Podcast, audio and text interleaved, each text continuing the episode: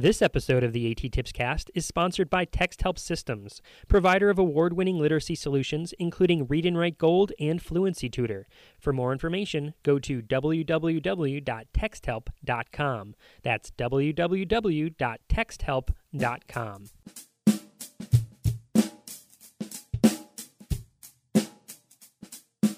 Come on, family. I'm sick of having the furniture this way. I'm moving things around.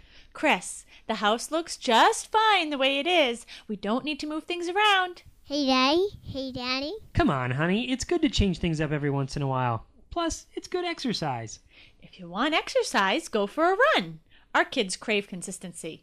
Leave things the way they are. Hey, Daddy. Hey, Daddy. Honey, please, I just want to see if the couch will fit over there against that uh, wall. We go for a ride. Honey, please get off the couch. This is heavy enough as it is. If you put it against the wall, where are we going to put the rocking chair? Hey, Daddy. Hold on, big guy. Mommy and Daddy are having a discussion. We'll put the rocking chair right where the couch used to be. But what about the end tables? There won't be enough room.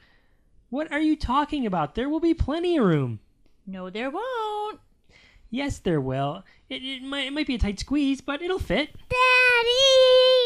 What, Tucker? Don't you see we're trying to decide how to rearrange the room? Daddy, why don't you use this website? What website? This one, right here. You mean teacher.scholastic.com slash tools slash class underscore setup? Wow, that's a mouthful. But what is it? It looks fun. Honey, how did he get to this? I was looking up stuff on scholastic dot com when all of a sudden you were trying to push the coffee table out from under me. He must have clicked on something off of there. This site looks awesome. Come look at this. It's Scholastic's class setup tool. It looks like teachers can use it to lay out their classroom before actually pushing things around.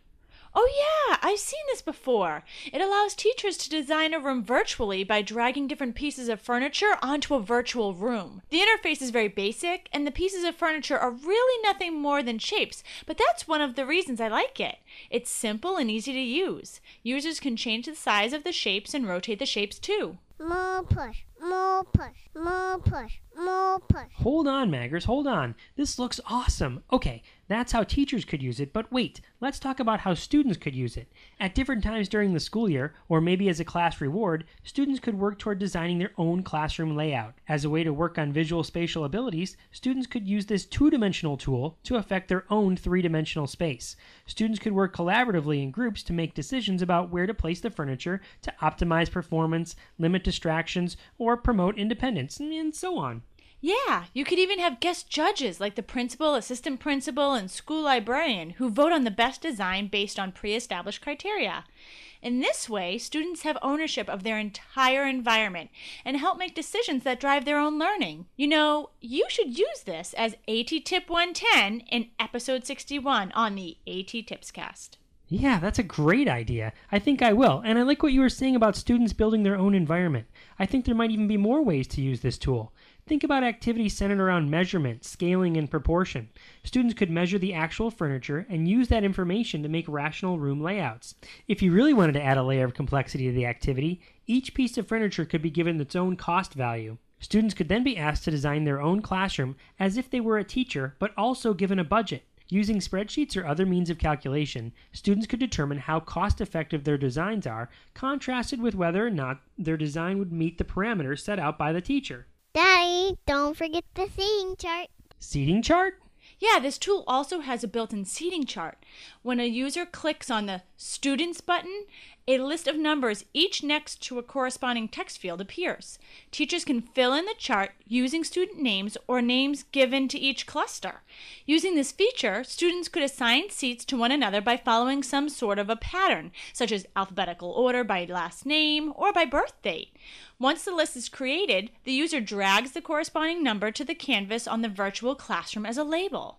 Speaking of labels, each item placed on the canvas has a block of text beneath it, so users can customize the name for each room.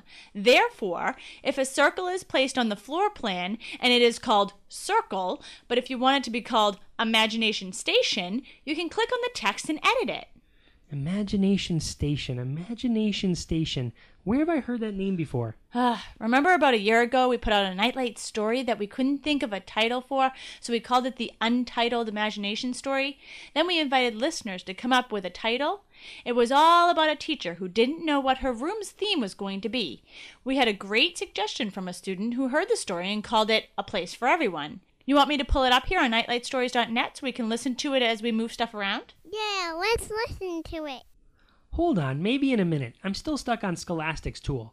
I can't help but think there are even more uses for this tool, including laying out where specialized equipment will be kept and stored, and using it on an interactive whiteboard as a whole class activity. And more, and more, and more. I bet there are other websites like this one too, like A T Tip one eleven classroom dot four teachers dot org. And that four is the numeral four, not the word four. That's another virtual room organizer, but it has a grid and a built-in scale, and it has some other objects like beanbag chairs and a kidney table. Let's use it for the living room! That's a great idea, Tuck! Okay, if we can find a design we all agree on, then we can try moving the furniture. No more pushing heavy things until we know exactly where they should go. Oh, bummer. Can we use it in our bedrooms? Sure. Can we paint our walls black, like outer space? Uh, we'll, we'll talk, talk about, about it. it. Oh, bummer.